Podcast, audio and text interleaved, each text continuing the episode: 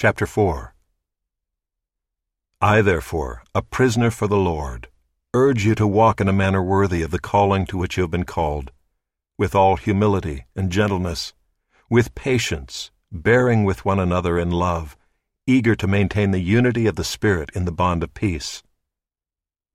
There is one body and one Spirit, just as you were called to the one hope that belongs to your call.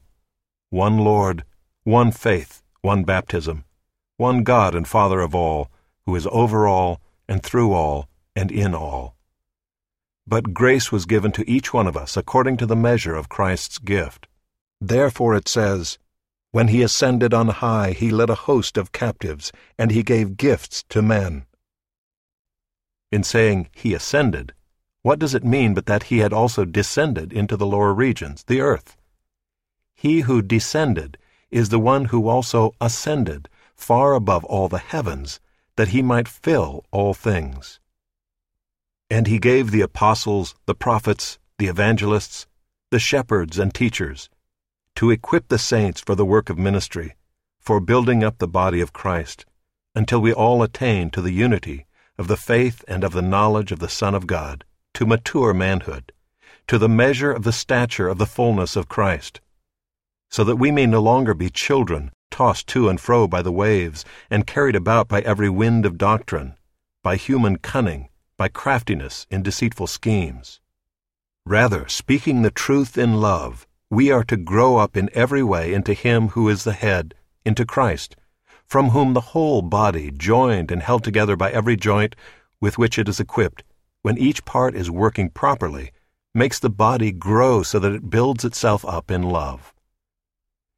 Now this I say and testify in the Lord, that you must no longer walk as the Gentiles do, in the futility of their minds.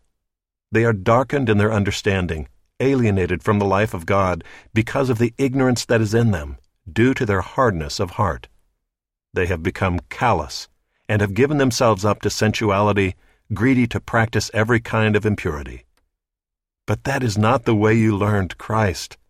Assuming that you have heard about him and were taught in him, as the truth is in Jesus, to put off your old self, which belongs to your former manner of life and is corrupt through deceitful desires, and to be renewed in the spirit of your minds, and to put on the new self, created after the likeness of God in true righteousness and holiness.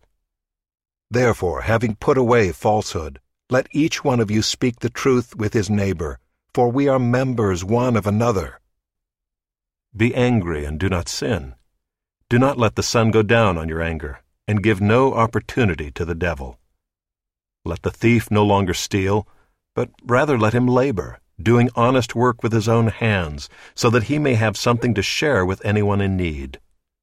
Let no corrupting talk come out of your mouths, but only such as is good for building up, as fits the occasion, that it may give grace to those who hear and do not grieve the Holy Spirit of God, by whom you were sealed for the day of redemption.